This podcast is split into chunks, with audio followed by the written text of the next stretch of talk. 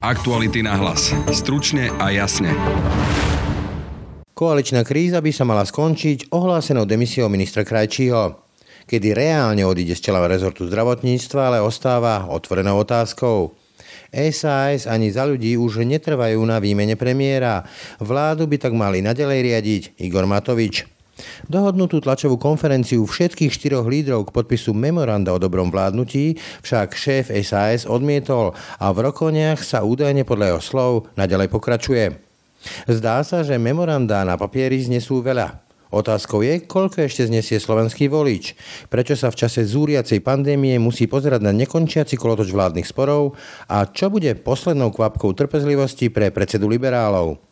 No a aby toho nebolo málo, do toho všetkoho si NAKA prišla ešte aj pre šéfa tajných.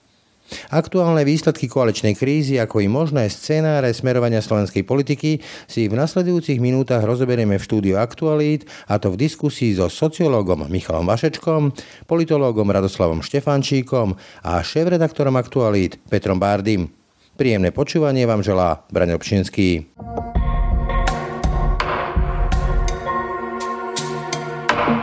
Dámy, páni, pekný deň. Koalícia pokračuje. Koaliční lídry našli dohodu pre ďalšie pokračovanie v spoločnej vládnej koalícii. To je aktuálne stanovisko SAS k vládnej kríze. Vítam vás v štúdiu Aktualit, ktorý sme zorganizovali práve k tejto koaličnej kríze. Diskutovať bude šéf-redaktor Aktualit Peter Bardy. Pekný dobrý deň, prajem. Politológ Radoslav Štefančík. Dobrý deň, prajem. No a do diskusie sa pripojí aj sociológ Michal Vašečka. Samozrejme, do štúdia sme volali aj zástupcov všetkých štyroch koaličných strán. Zo všetkých štyroch strán sme ale dostali odpoveď, že aktuálne, tak povedia, zdržia bobrika mlčanlivosti, takže sa nechcú vyjadrovať. Ale o tretej by sa mal, dnes vo štvrtok o tretej by sa mal vyjadriť predseda vlády. Takže pravdepodobne vám sprostredkujeme aj časť jeho vyjadrenia. Takže poďme pri tomto ostrouhlom stole diskutovať o tom, čo sa vlastne stalo a nestalo. Peter, ako ty toto čítaš? Ja by som to nazval osobne takým tým slovenským eh, známym eh, príslovím Vajatala hora porodila myš. Je to čudné. Na jednej strane, ak sa potvrdí to, že, že odchádza minister zdravotníctva, tak to bude celé také nejaké čudné, lebo eh, hovorilo sa o tom, že, že minimálne strane za ľudí alebo časti strane za ľudí ide o hlavu predsedu vlády a ak to má byť výmenou za, alebo teda ten mier v koalícii, aspoň dočasný, ak má byť eh, vyriešený tým, že odchádza minister zdravotníctva, ktorý sa už ani verejne príliš netajil, že by to bolo pre neho osobne dobré riešenie, keby odišiel. Rana z milosti. Áno, bola by to taká, že naozaj, že pre neho vykúpenie, lebo on dlhodobo naráža na vážne problémy, ktoré v tej koalícii sú a to je to, že nemá rešpekt a jeho, jeho jeho návrhy, názory a, a, a veci, ktoré by chcel presadiť, jednoducho neprechádzajú, pretože naráža buď na koaličných partnerov, alebo na predsedu vlády, ktorý, ktorý má svoj vlastný pohľad na to, ako manažovať pandémiu, a ktorý sa nie vždy, alebo takmer nikdy neštotožňuje s tým, ako to vidia odborníci na medicínu alebo krízoví manažery. Čiže pre ministra zdravotníctva je odchod e, v, tomto, v tejto chvíli podľa mňa vykúpením. Na druhej strane to čítam aj trošku ako prehru Igora Matoviča, pretože, pretože či, hoci to možno nevyzerá na prvú ako veľký krok, tak e, Marek Krajčí bol jeho a jeho človek a a strážil ho a chránil ho a ne, dlhé mesiace odolával alebo nepripúšťal vôbec diskusiu na tému, že by Marek Krajčí mal vziať nejaký podiel zodpovednosti. Ako náhle sa obrátila kritika koaličných partnerov smerom ku Krajčimu, tak Igor Matovič sa pred neho postavil s tvárou voči kritikom a označoval ich za zodpovedných alebo ich za tých, ktorí by mali vyvodzovať politickú zodpovednosť a nie Marek Krajčí. Čiže z môjho pohľadu to nie je úplne jednoznačné víťazstvo strany Olano. E, na druhej strane k tomu, čo sa dnes deje, výraznou mierou podľa mňa e, prispelo k tomu výsledku aj to, čo sa udialo v noci a, a tým, tým myslím zatknutie šéfa Slovenskej informačnej služby Vladimíra Pčolinského, ktorý bol nominantom strany Sme rodina. Neuveriteľná vec inak. To je niečo, čo, nemá, čo nie je úplne bežné, aby zavreli, aby zatkli v, v krajine Európskej únie e, šéfa tajnej služby a pokiaľ sa potvrdia tie, obi, tie obvinenia, ktoré sú tam, alebo tie podozrenia, ktoré sú tam, že mal v čase svojho šefovania v Siske prijať úplatok za to, že že mal, mal pomôcť, e, za to, že pomôže človeku známemu z mafiánskych zoznamov k tomu, aby nebol odpočúvaný, tak to je neuveriteľný precedens a veľký problém pre sme rodina. Pretože tu, sa, tu sme narazili na jeden veľký problém a to je, že prerozdeľovanie si vplyvov moci medzi koaličných partnerov versus zodpovednosť za taký, takú dôležitú inštitúciu, ako je Slovenská informačná služba. A hoci je šéf Slovenskej informačnej služby, keď to zjednoduším, priamo zodpovedný predsedovi vlády, tak to nebol človek Olano, ale bol to človek Smerodina, čo je, čo je vo veľkej miere veľký konflikt. Potom sa, potom, a, a tým pádom e, ostáva Čierny Peter v rukách, e, v rukách e, Borisa Kolára a nie strany za ľudí, ktorá má svojich milión vlastných problémov a kde je veľmi pravdepodobne, že z nej odídu ďalší, ďalší poslanci a že koalície bude mať menej hlasov. Čiže to, čo sa dnes deje, je to, že, že reálne koalícii ubudne pár poslaneckých hlasov a predlží sa akási agónia a neistota v tom, že či táto koalícia je schopná dovládnuť do roku 2024, alebo, alebo či ich volebné obdobie sa skráti, pretože to celé padá predovšetkým na, na ne, ne, ne, neustálom 10-ročnom konflikte medzi Igorom Matovičom a Richardom Sulikom, ale o čom sme sa my bavili už po, vo volebnej noci e, v, na konci februára 2020. Čiže tu nie je, toto nie je no, no, nová vec, ktorá sa tu deje, akurát sa ten problém e, ten problém pretrváva, je stále väčší a, a, a tým pádom dochádza aj k takým že väčším treniciam v rámci vlády. Dobre, takže ten uh, taký základný zákon vesmíru je zákon zachovanie, uh, termonický zákon, to znamená zákon rozpadu, entropie. Čiže dá sa povedať, že začína taký pozvolný proces entropie, rozkladu, zahnívania, lebo keď sa vrátime do tej svojej politickej minulosti novinára, tak by som to oglosoval, že aká krajina, taká koaličná kríza. Toto eh, nesplnilo nejaké parametre, eh, že SAS treba chcela hlavu predsedu vlády. Ale ako keby nemali napočítanú tú hru. Ako keby tu vlastne eh, sme nevideli žiadnu hru a tak to aj dopadlo. Ja si myslím, že táto vláda sa rozpadá od momentu, ako, ako vznikla a Igor Matovič skutočne urobil veľmi dobre, že pozval do tejto vlády nielen tú nevyhnutnú absolútnu väčšinu, ale že išiel skutočne po ústavnej väčšine, pretože vedel, že jednotlivé poslanecké kluby sa mu začnú uh, buď rozpadať, alebo jednoducho vznikne medzi ním a inými politikmi taký vážny konflikt, ako vznikol povedzme pred uh, týždňom. Takže urobil to prezieravo, urobil ústavnú väčšinu v parlamente a my jednoducho teraz vidíme, že z jednotlivých politických strán postupne začínajú odpadať poslanci. E, e, najskôr to vidíme v strane za ľudí. Myslím si, že tá osobne e, neprežije toto volebné obdobie a možno, že na konci tohto volebného obdobia, pokiaľ sa voľby budú konať v serióznom alebo teda v riadnom termíne, tak to bude už len nejaká troska, ktorú bude viesť možno, že pani Remišová. Čiže Remišová je nový Procházka, hej? Tak možno, že s pánom Procházkom by som ju neprirovnával minimálne osobnostne, ale čo sa týka stranickej štruktúry, tak áno, pochybujem, že pani Remišovu e, vymení e, e, stranická základňa, ale tak ako už dvaja poslanci, myslím si, že niektorí už avizovali, že odídu z tejto politickej strany, takže Igor Matovič bude mať v parlamente oveľa menšiu podporu. Samozrejme, stále to bude absolútna, absolútna väčšina, ale my jednoducho vidíme, že Igor Matovič nezvláda nezvláda e, vládnutie, nezvláda manažovanie e, vlády a to je jeho najväčší problém. To znamená, že keď sme sa bavili o tom, e, kedy, alebo teda či skončí kríza, alebo neskončí kríza, treba povedať, že je to len pravdepodobne len nejaká prestávka, ktorá, ktorá bude trvať určitý čas, ale k problému medzi Igorom Matovičom, po prípade nejakými inými koaličnými partnermi opäť dôjde. Čiže akási dočasnosť, to je asi takéto kľúčové slovo. E, vo viacerých komentároch, e, či už politologov, alebo komentátorov, alebo dokonca aj politických aktérov, aspoň teda off record, sa objavuje takéto kľúčové posolstvo, že o, parafrazujem jeden z nich, že výmena predsedu vlády je v národno a bezpečnostnom záujme tohto štátu. Že jednoducho on sa nezmení, a ani pri jeho prípadná výmena, pretože stále je predsedom najväčšieho politického klubu, uh, nič nerieši. Uh, vieme, že napríklad Mikuláš Zurinda v tejto svojej druhej vláde dokázal celé dlhé obdobie vládnuť v menšinovom postavení. To bolo to, kde sme ho naháňali po hoteloch, že sa stretával s exposlancom Arvajom, uh, myslím exkomunista uh, Arvaj alebo ex z Polka a podobný, ale to bol majster dlhodobého politického vyjednávania, trpezlivého. Viete si predstaviť, že toto sa dá teda ťahať nejaké dlhšie obdobie? Peter? To, no to celé stojí a pada na tom, čo si povedal, že kým Mikuláš Zurinda bol majster vyjednávania, tak uh, Igor Matovič to berie mocensky tu od začiatku tá koalícia, ktorá je dnes e, postavená, alebo od začiatku možno nie, ale od prvých mesiacov krátko po voľbách, sa ukazuje, že on vládne mocou, nevládne konsenzom a, a vôbec tam nedochádza k nejakým dohodám.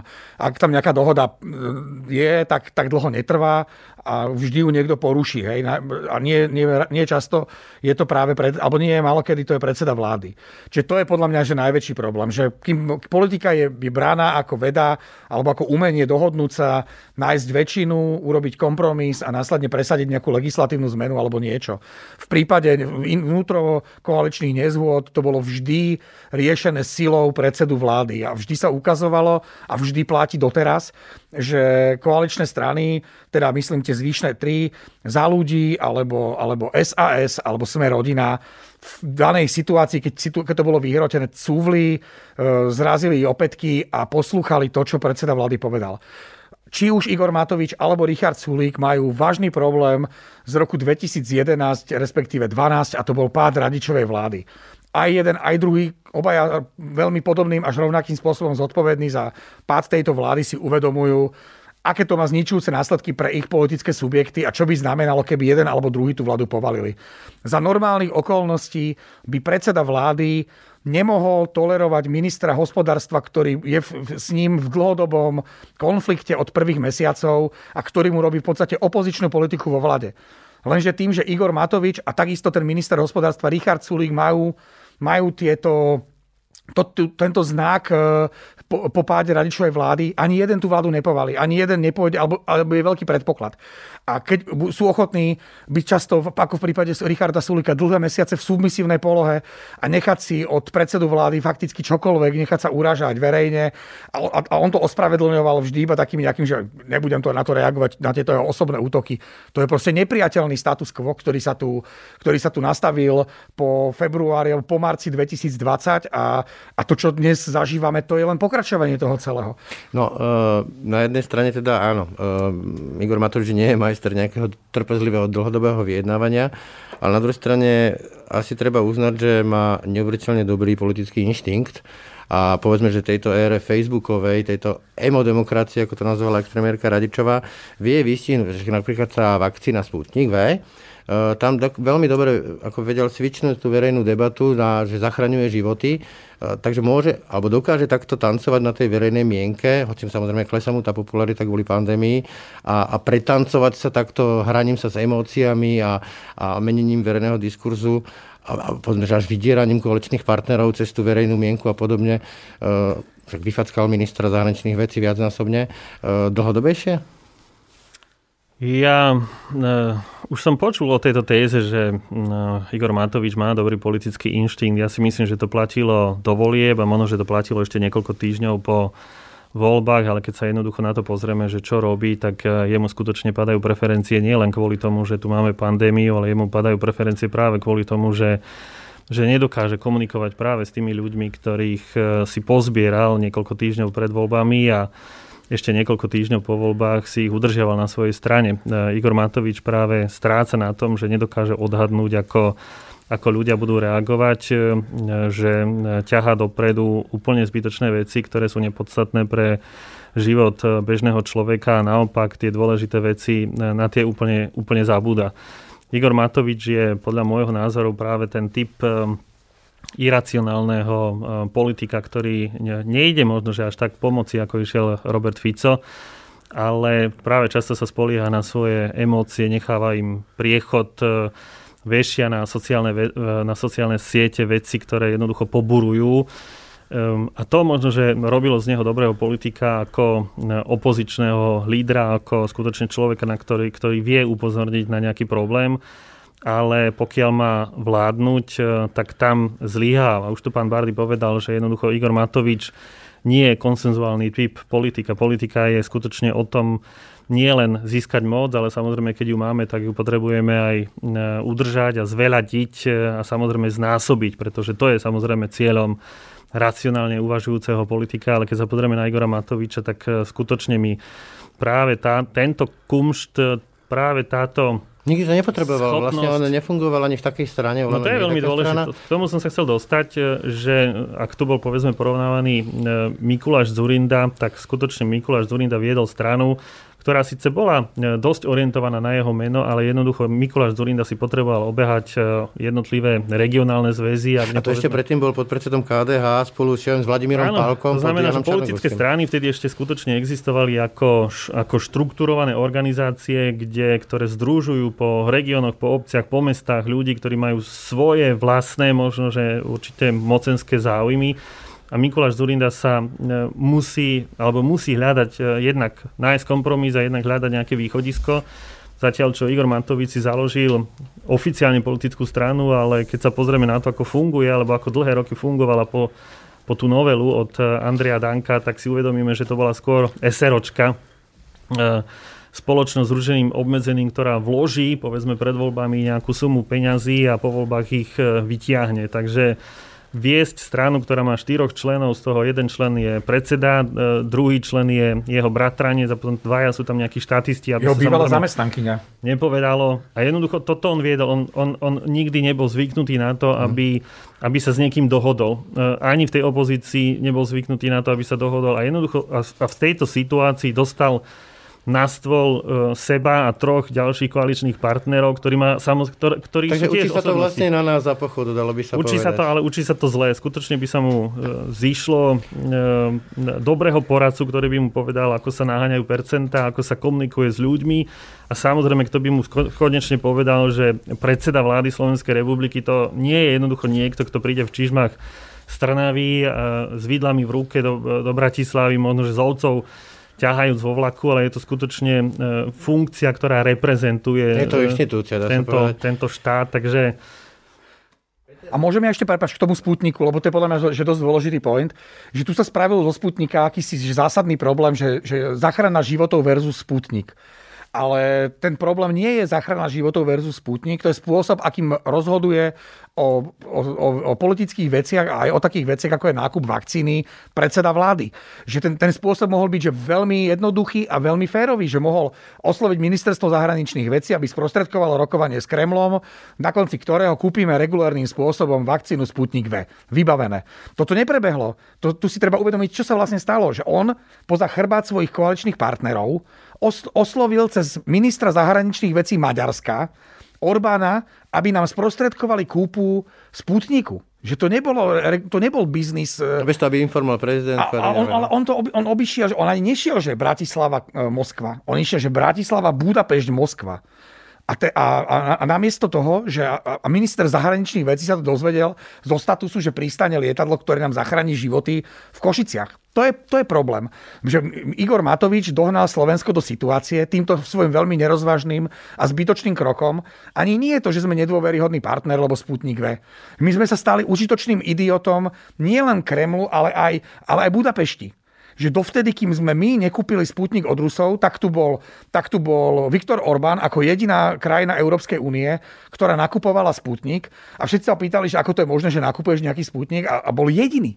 My sme ho zakryli tým, že už, sa to, že už sa začalo o tom, ako keby, že ďalšia krajina Európskej únie to začala riešiť. Toto je pre mňa ne, ne, nebezpečné, že predseda vlády zautočí na predstaviteľku Európskej e, agentúry na, na, na liečiva, EMA, aby, aby ona robila 24-7 lebo že inak budú pomaly umierať ľudia a že, že aby konečne začali v tom Bruseli niečo robiť. Že tu sa vytvára napätie Slovensko versus Brusel, čo bola agenda Roberta Fica, ktorý používal Brusel iba ako zdroj financí z, z európskych fondov, ale v konečnom dôsledku bol vždy skôr, skôr e, voči nemu kritický a vytváral také nejaké napätie. A to sa tu zrazu začalo, začalo diať. A toto ja považujem za, za veľmi, veľmi vážny problém. Takže toľko šéf-reaktor Aktualit Peter Bardy. Ďakujem ti, Peter, za názory. Ďakujem pekne.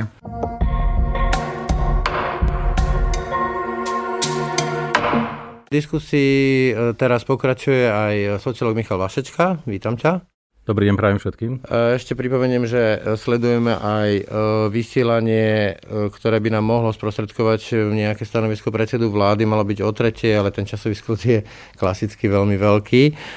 Dobre, vrátime sa tak k tej kríze.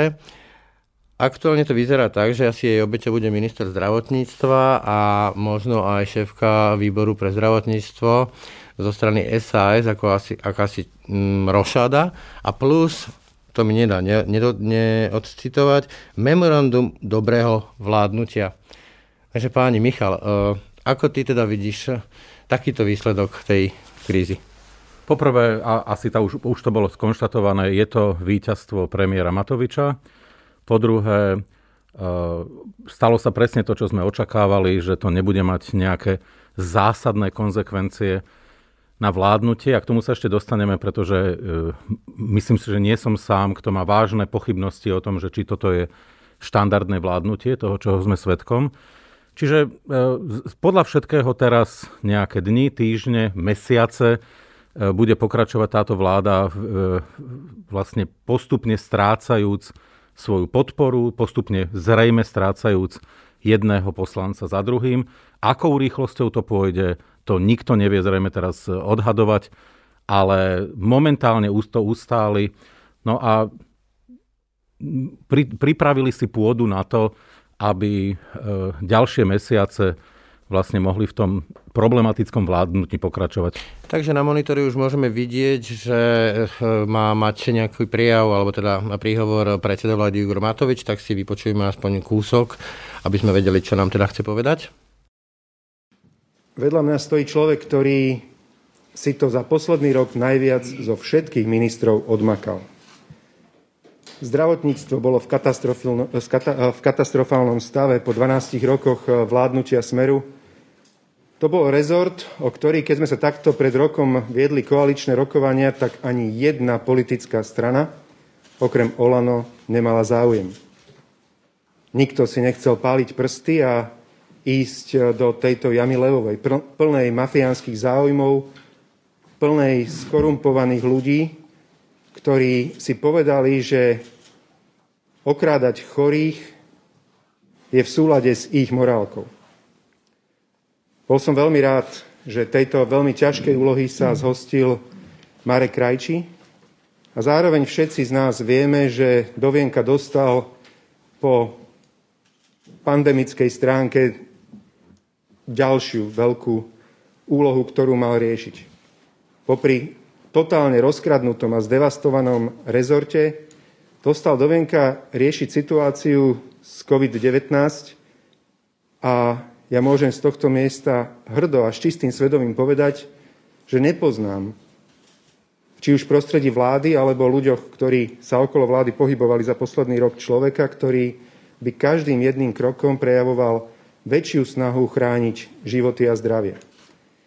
Vedľa mňa stojí človek, ktorý pri každom rozhodnutí sledoval práve ochranu životov a zdravia, avšak bohužiaľ tí, ktorí mu na tejto ceste a pri tejto úlohe najmenej pomáhali a veľakrát hádzali obrovské polena pod nohy, sa rozhodli z neho urobiť terč.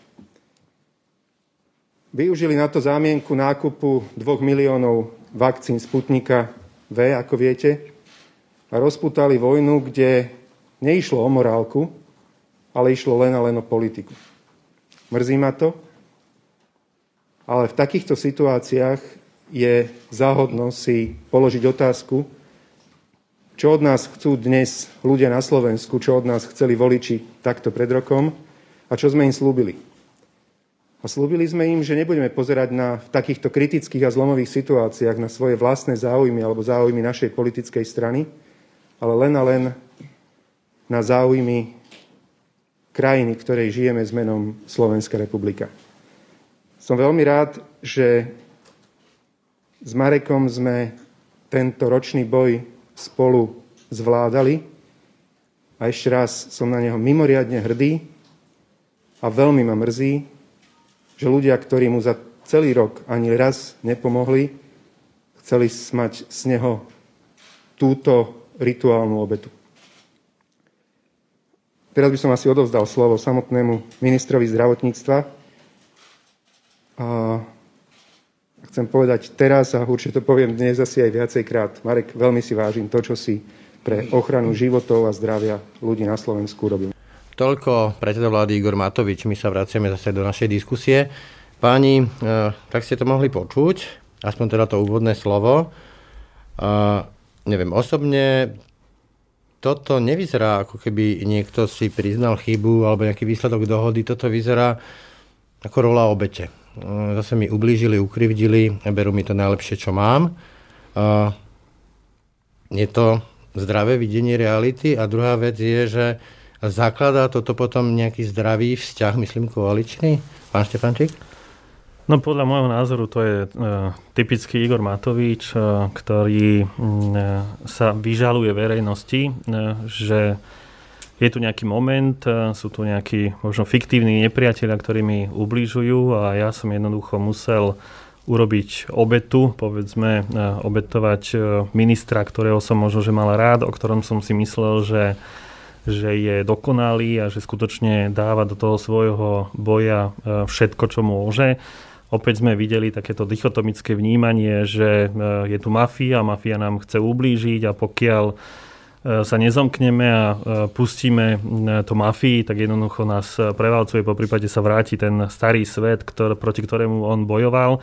To znamená, že on podsúva verejnosti takú domnienku, že okrem mafie tu nie je nič iné, len on a neexistuje nejaká nechcem povedať tretia cesta, lebo to tiež vyzerá zvláštne, ale ne, že tu existujú, že tu existujú alternatívy voči vládnutiu e, Igora Matoviča, respektíve týchto koaličných strán. Takže opäť sme videli takého typického Igora Matoviča, ktorý zrejme nepochopil, o čom celé, o čom ten celý konflikt bol a e, ja si myslím, že práve to, ako teraz vystúpi, len predurčuje, to, ako bude vyzerať e, ten zbytok volebného obdobia. Neviem, že či do predčasných volieb alebo do riadných volieb, ale jednoducho ukázal, že Igor Matovič nechce vzísť e, z tohto konfliktu ako posilnený v zmysle toho, že som sa niečomu poučil, že som to reflektoval a že jednoducho budem hľadať nejaké chybičky aj na sebe, budem ich odstraňovať a na základe toho jednoducho privediem Slovensko do riadnych volieb ehm,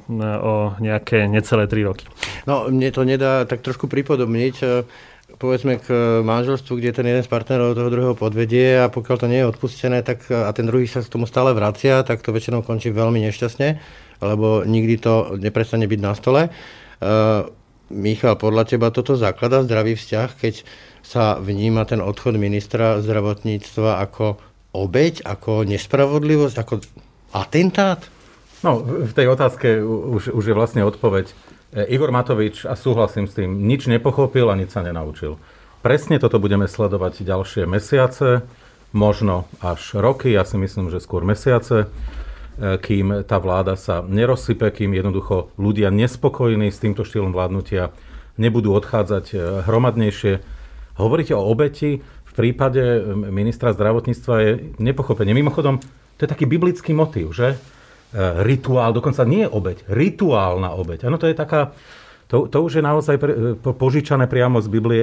A ja teda musím povedať, že nechápem, že, že o čom vlastne tu kontemplujeme. E, minister zdravotníctva nevedel presadiť mnohé veci, ktoré chcel. Priznal si to. Priznal to sám a bol veľmi frustrovaný. No tak ja neviem, keď niečo neviem presadiť ako minister, a vláda ide proti mne, no tak abdikujem, pretože jednoducho nemám podporu v tej vláde. Ja nechápem, prečo teraz riešime. Toto malo nastať už pred tromi mesiacmi. No. Ten priestor mohol dostať krízový manažér, ktorý vôbec sa nemusel vyznať v zdravotníctve, ale vie, čo je krízový manažment. Uh, to len chcem pripomenúť, že keď už hovoríme o tých obetiach, tak momentálne máme ich 8 tisíc a to sú obete, ktoré už asi nepovedia ani slovo, lebo sú mŕtve. Ale vrátim sa k tejto téme. Uh, Michal, že ty sa venuješ e, politickej scéne celé dlhé roky, um, doslova pamätník. Ja neviem, ale keď zostaneme u, povedzme, aj tohto výsledku, že aj minister zdravotníctva, čo by možno nemuselo byť témou nejaké koaličnej krízy, je to jednoducho proste vec, ktorú vidíme, teraz očkovanie, teraz zase nejaké nevede presadiť minister uh, pendlerov, alebo teraz prísnené režimy a podobne. Uh, ako keby tí hráči nemali hru. Ako keby už zabudli na to, že politika je o nejakej hre, keď chcem dosiahnuť niečo, tak niečo musím obetovať, niečo musím ponúknuť a podobne. To sa tu hralo celé dlhé roky, spomínali sme Mikuláša Durindu, ehm, ale aj Robert Fico, ako vycvičil Vladimíra Mečera v prípade kauzy Veľkých Slavkov za 15 minút v podstate. A teraz ako keby aj tí kľúčoví hráči, aby sme nezostali len Igora Matoviča, nevedeli tú hru hrať.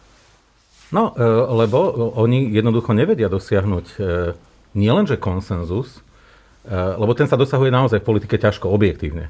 Ale oni nevedia dosiahnuť už ani kompromis. Uh, už, totižto kompromis je niečo, kde všetci prehrávajú, každý niečo stráca, každý získava iba časť, mu, každý musel trošku ustúpiť. To je štýl politiky, ktorý nie je uh, jednoducho reprodukovateľný. Spomínam si na Roberta Fica, spomínam si na Mikuláša Zurindu. Všetci vedeli ustúpiť, vedeli pritlačiť a byť aj brutálni v čase, kedy to bolo treba. A naopak, naopak vedeli, kedy ustúpiť. Prečo, prečo vôbec toto riešime? A v Českej to... republike proste odstúpilo niekoľko ministrov zdravotníctva. To bol úplne štandardný postup. My teraz tu ako niečo čo, rozprávame čo to, čo to môže byť? biblickými motívmi. Čo to, čo to, čo to je za krajinu? Môže, môže byť za tom, že vyprázdnenosť kádrov, alebo uh, presvedčenie, že mám nejaké poslanie a potom sa nemôžem miliť a nie, nie som schopný kompromisov? No, ja pre, preto som povedal o tom biblickom poslaní lebo keď je niekto riadený nadprirodzenou bytosťou, alebo aspoň má ten pocit, no tak potom sa samozrejme, že nemôže míliť z definície. No ale to je politika, ktorá nepatrí do 21. storočia. To nie je politika inak. No to si proste musia tí ľudia ako začať uvažovať o tom trošku iným spôsobom, že takto vlastne sa nedohodneme. Toto je, toto je presne vstupenka do sveta, kde nie je šanca sa dohodnúť. Pán Štefančík, zabudli sme na ďalšieho víťaza tejto koaličnej krízy, alebo teda hry na koaličnú krízu, hnutie Zme rodina. Ona tak tá zvláštna zhoda, že no, zadrží sa šéf SIS, teda nominant, ale ešte tesne predtým uh, vybral si, alebo vybralo si hnutie Zme rodina týždeň času. Potom povedali, že vlastne nič nechcú, ale zároveň, že teda chcú kopu peňazí, myslím pre občanov. To je na tom povrchu, hej. Otázkou je, čo je pod tým povrchom. Uh, dá sa veriť, že pod tým povrchom sú nejaké ďalšie iné dohody uh, v mene toho, že sme rodina tu robila akéhosi prostredníka? Tak na, druhej, na jednej strane treba skutočne pozitívne vyzdvihnúť ten fakt, že Boris Kolár povedal, že nejdem sa k tomu vyjadrovať, potrebujem na to 7 dní času, aby sme, aby sme diskutovali, aby sme riešili, pretože skutočne takto sa konflikty v politike riešia. Neriešia sa na sociálnych sieťach, po prípade neriešia sa hneď okamžite behom niekoľkých minút, hodín, ale skutočne sa necháva čas na to, aby hlavy vychladli. Prakticky aj v bežnom živote je potrebné si vždy nechať priestor na reakciu, netreba reagovať hneď a jednoducho. Boris Kolár si myslím v tomto prípade urobil veľmi dobre. Možno, že to urobil prezieravo, lebo sa už e, naučil niečo z politického komštu. E, hoci sám dlhé roky o sebe tvrdil, že nie je politik, tak možno, že teraz zareagoval takto. A možno, že len nevedel, ako zareagovať. Nevedel sa prikloniť e, k jednej ani druhej strane, nevedel to vyhodnotiť. Ale vypýtať si vedel nejaké tie Zase na druhej strane e, aj on vidí, ako mu klesajú preferencie, aj on vidí, že nedokáže osloviť ľudí s tými témami, s ktorými išiel do volie že prakticky ten hlavný sľub o výstavbe nájomných bytov, tak ten jednoducho zapadol prachom a s tým sa nič nerobí migranti už e, nie sú aktuálni, pretože to bola téma tiež Borisa Kolára pred niekoľkými mesiacmi, možno že rokmi. Takže musel nájsť nejaký spôsob, ako, ako ohúriť, ako, ako zareagovať a, a samozrejme to je taký ten e, možno, že druhý sociálny balíček, e, ktorý sa v našej krátkej histórii ukazuje a skutočne on, jemu nešlo o ľudí, jemu išlo o vlastné percentá a snaží sa práve z tohto konfliktu vydolovať čo najviac. Paradoxne, ani jedna z ostatných politických strán neriešila nejaké, nejaké balíčky, nejaké peniaze, nejaké rúška, pretože to je, to je lacný populistický e, ťah, e, e, ktorý nemá žiadne znaky e, systémovosti. Je to, je to čisté e, dolovanie e, z aktuálnej situácie, ktoré má príne samozrejme e, po, prospech pre túto politickú stranu. Otázne je, že či to skutočne e, prinesie tejto politickej strane niečo, pretože Myslím si, že ostatné politické strany si nenechajú len tak ukradnúť e, úspech e, len jednou politickou stranou. No tak ten klasický narratív, ktorý je u bežných ľudí, no tak akože spájajú ich tie korita a teraz 6 e, či koľko miliard dôvodov, lebo myslím eurofondy, budú sa držať u toho.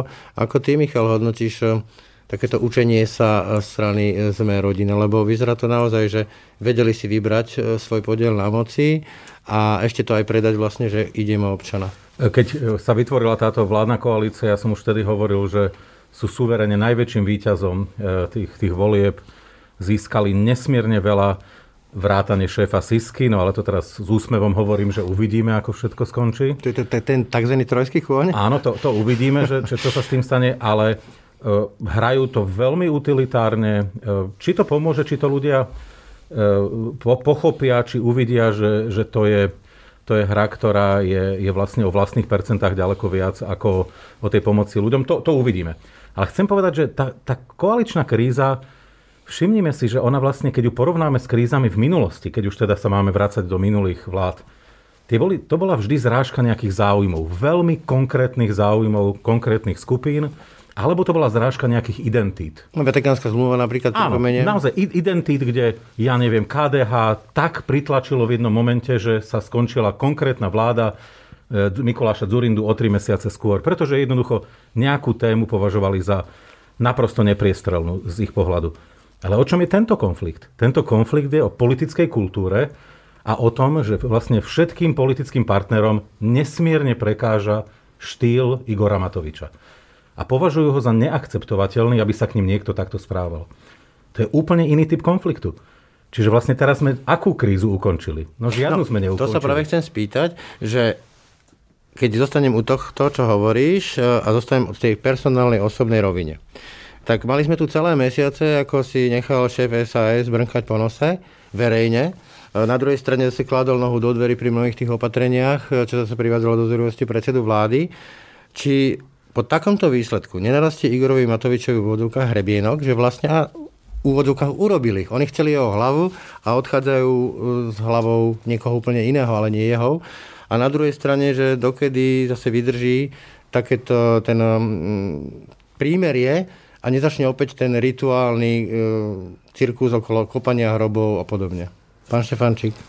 No vy ste načrtli práve, že bolo prijaté nejaké memorandum. memorandum. Dobrého vládnutia. Ja som ešte nemal čas e, prebehnúť tento dokument, ani neviem, čo sa v ňom nachádza. E, je skutočne dôležité, aby to neostalo len na papieri. Toho sa trošku obávam. No, papier všetko. Predpokladám, že sú tam nejaké pravidlá toho, ako sa budú partneri voči e, sebe e, správať a keď náhodou niekto poruší niečo, predpokladám teda, akože samozrejme špekulujem, to bolo práve to podstatné, že táto vládna koalícia nemala dohodnuté pravidlá, e, ako konflikty nielen riešiť, ale ako samozrejme konfliktom predchádzať.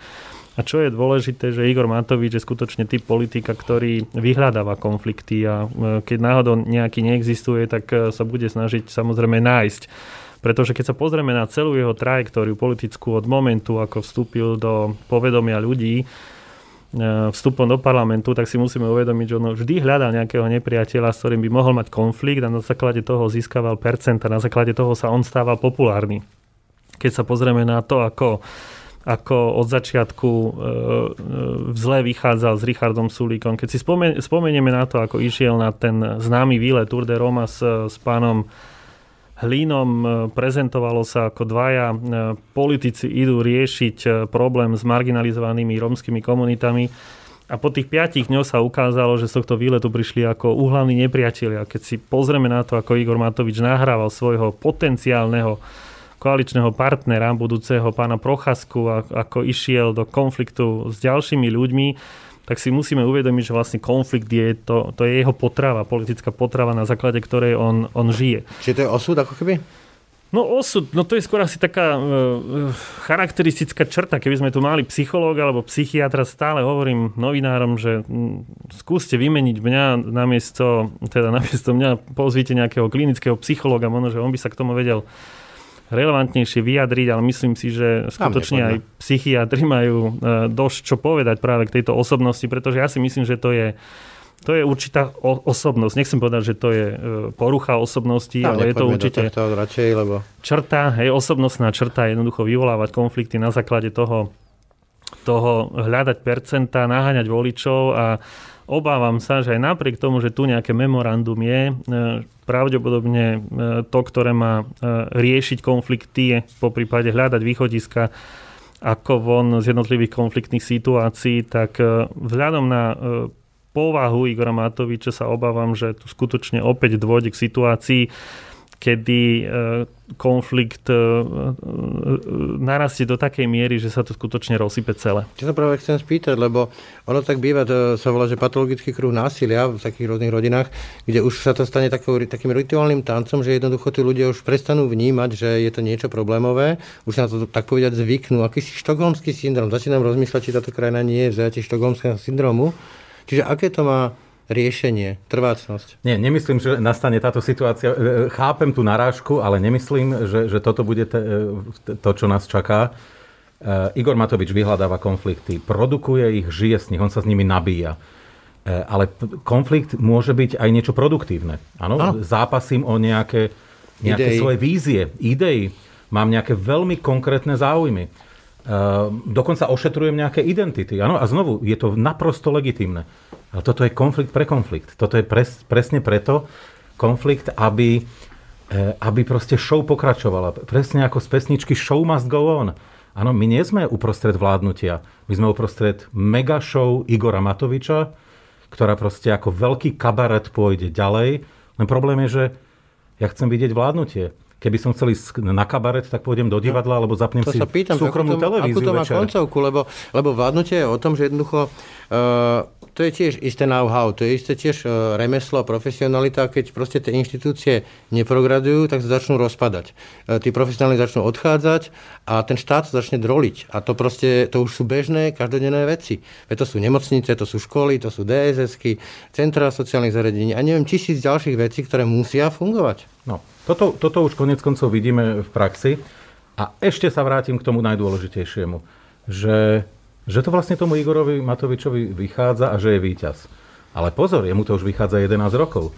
Jemu vlastne všetky kroky, ktoré mnohí považovali za neštandardné, divoké zaparkovanie na prechode, kde dostal hm. pokutu a vlastne nedostal, sypanie nejakých eh, striekačiek na, na hlavu pána Poliačika, nahrávanie pána Procházku, stratenie sa celé, celého účtovníctva, z ktorého vieme iba to, že vozil na Fábii e, mamu 600 km hore-dole každý deň.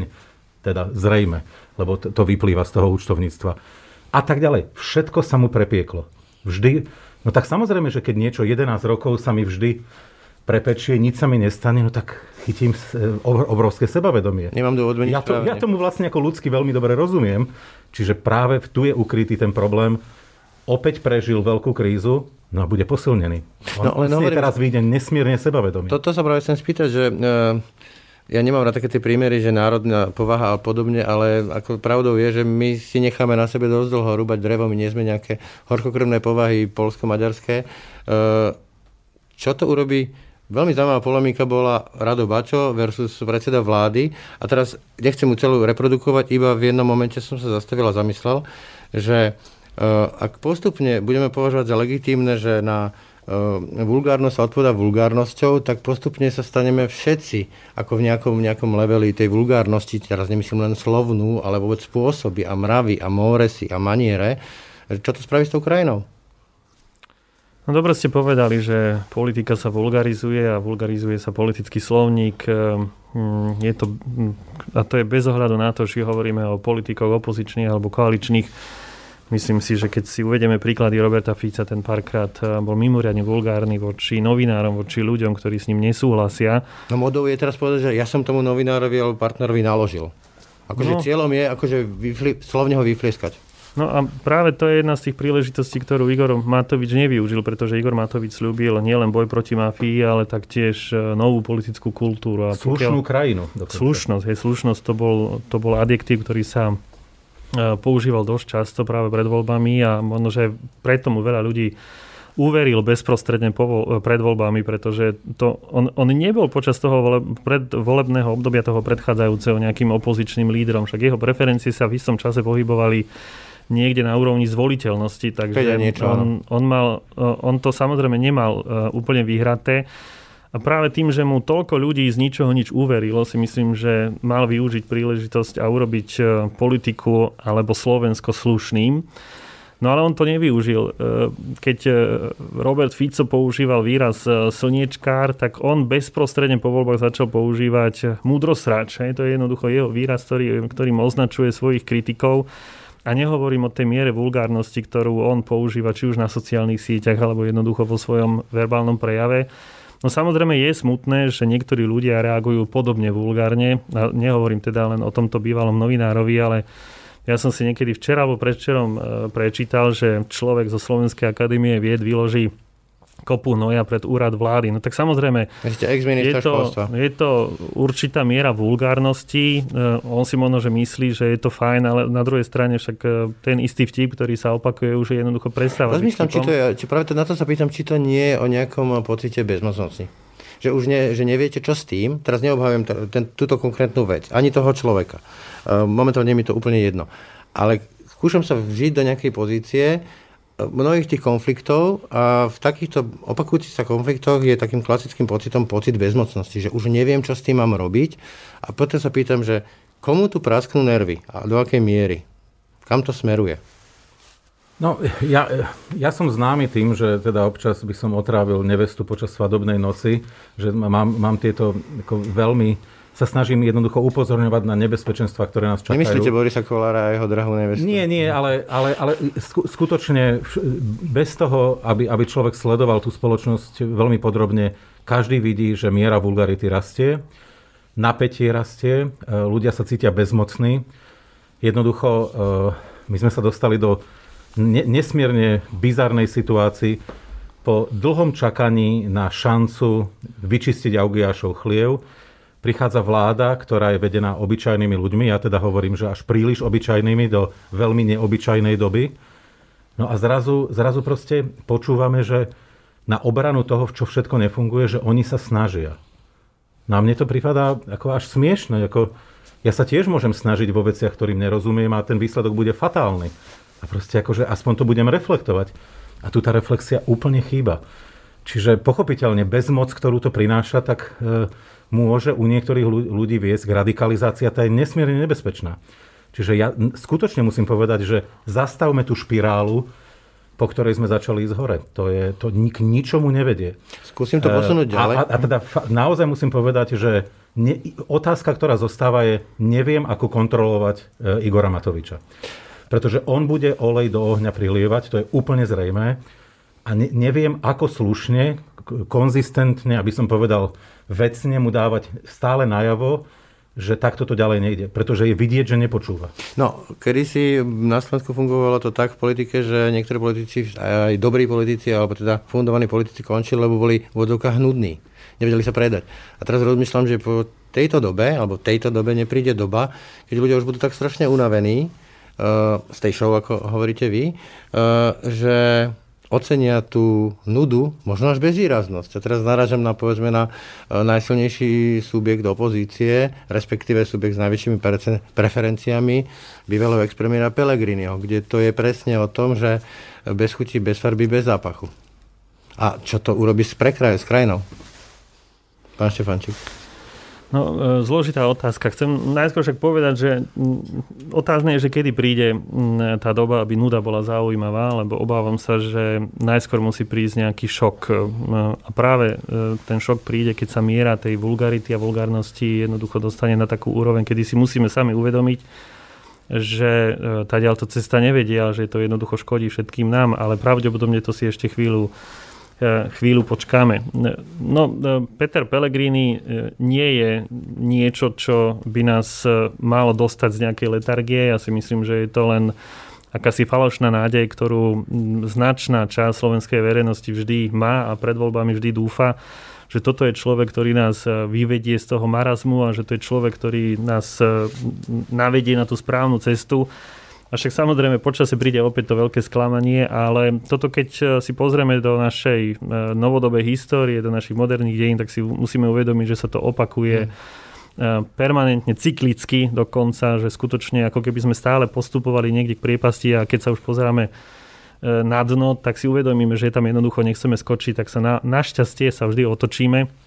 Otázne je, že dokedy to skutočne bude bude e, trvať, ale tá odpoveď na to, že čo s Igorom Matovičom, e, opäť to je jednoducho, to je nevyužitá šanca, tak ako bola situácia e, počas vlády Vety Radičovej, kedy tu skutočne bola šanca zmeniť krajinu smerom k lepšiemu, tak práve tí hlavní aktéry, ktorí paradoxne sú aj dnes hlavnými aktérmi, túto šancu absolútne nevyužili a potom tu nastalo veľmi dlhé, dlhé obdobie marazmu. A ja si myslím, že sa toto isté e, bude opakovať e, opäť. Čiže budeme hniť? Myslím ako krajina. Áno, no mimochodom táto vláda nejaké zásadné reformy zatiaľ nepriniesla a už ani neprinesie. Koliková po tejto, po, nie, No tak to už aj tam mám dokonca pochybnosti, čiže nie, ja si myslím, že touto krízou sme v podstate ukončili akékoľvek reformy, nejaké zásadné. Ak teda za reformy nebudeme počítať mimoriadne otázne reformy, povedzme, dôchodkového systému zo strany Milana Krajniaka. A pán Štefančík ma priviedol, e, podľa mňa veľmi dobre hovoril o tom, že Vlastne ľudia na Slovensku volajú po normalite.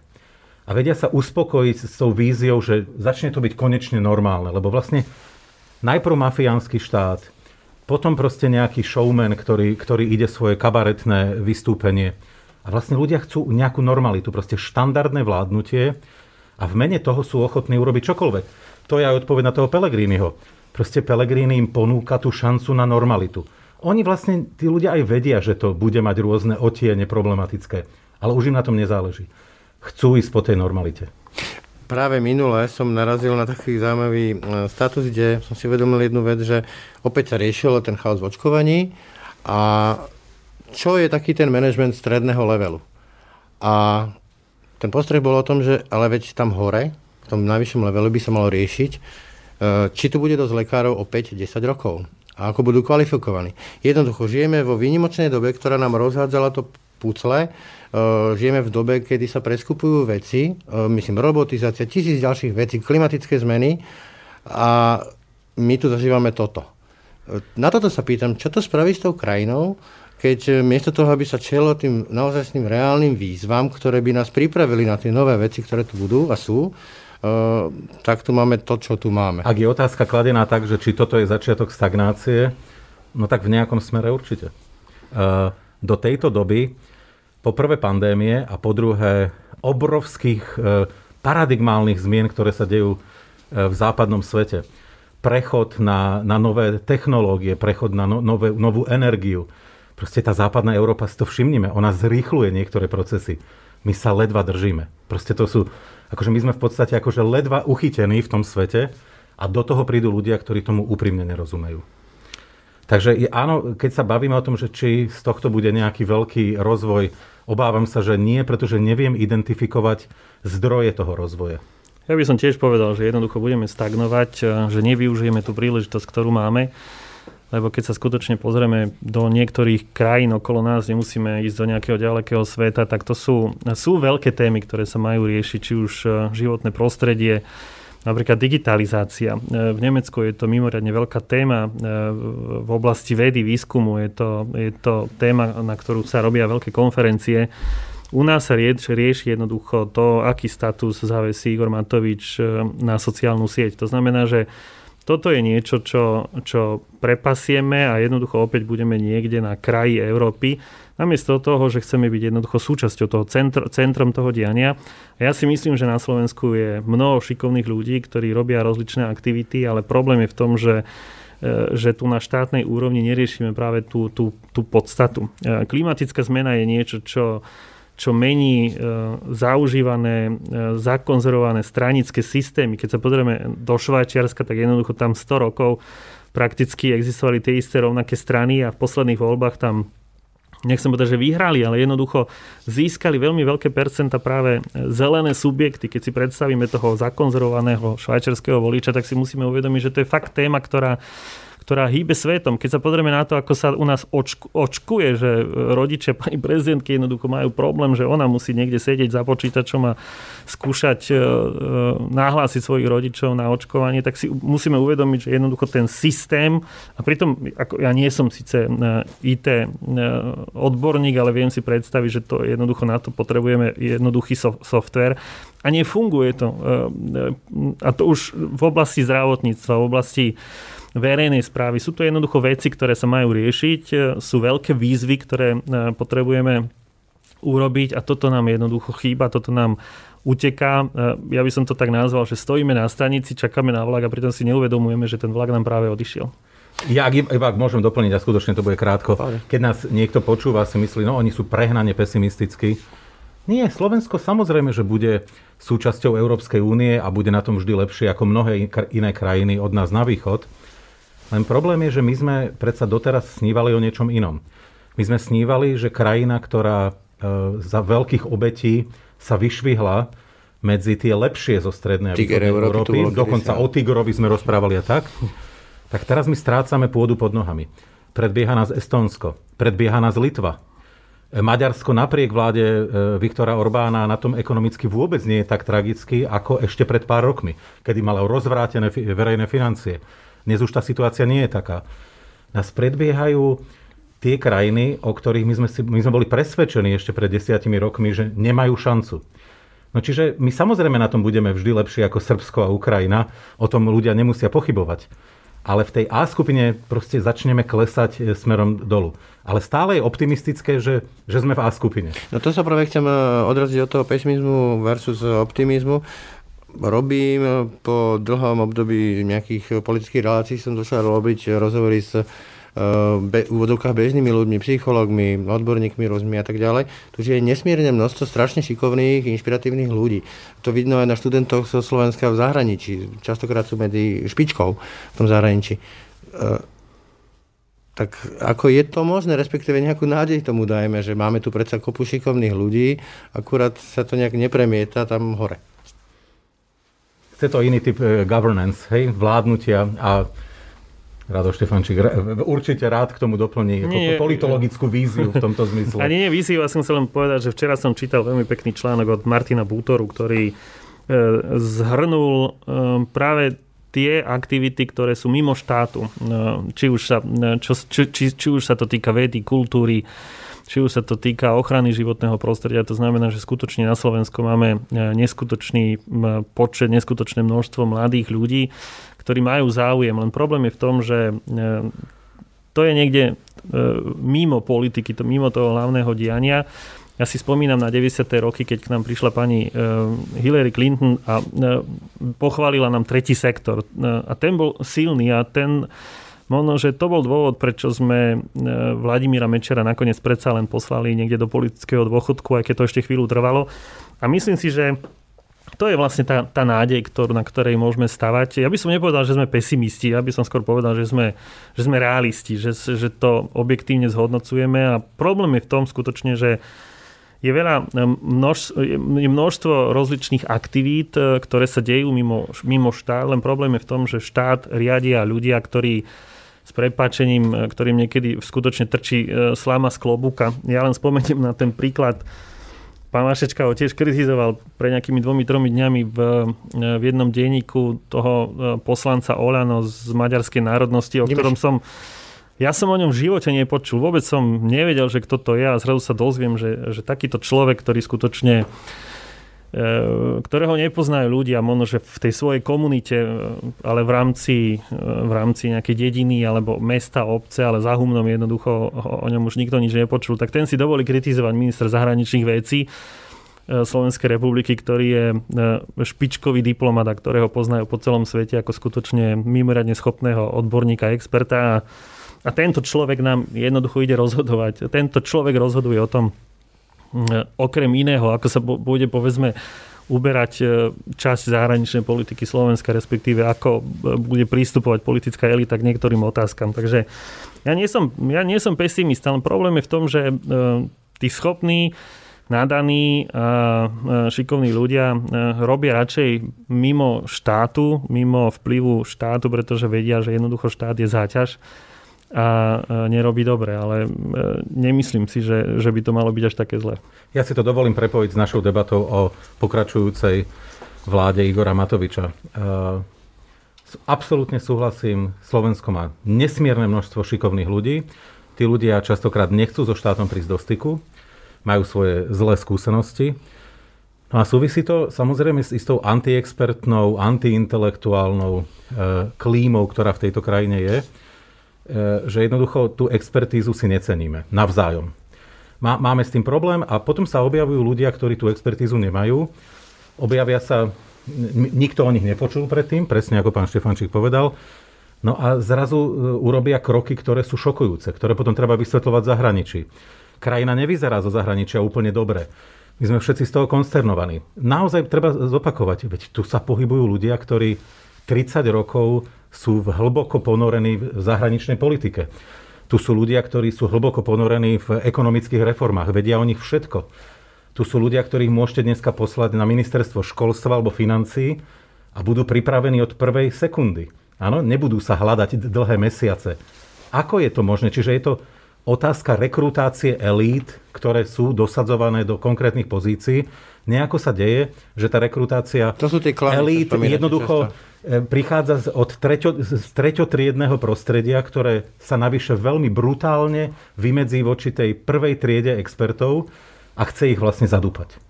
No, to sú tie klanové spoločnosti, ktoré ste už spomínali. Dobre pani, tak ja vám ďakujem za diskusiu, teda sociológovi Michalovi Vašečkovi a politologovi Radoslavovi Stefančíkovi. Ďakujem vám. Ďakujeme za pozvanie. No a vám ďakujem za pozornosť. Pekný deň a pokoj duši praje Brian Dobšinský. Aktuality na hlas. Stručne a jasne.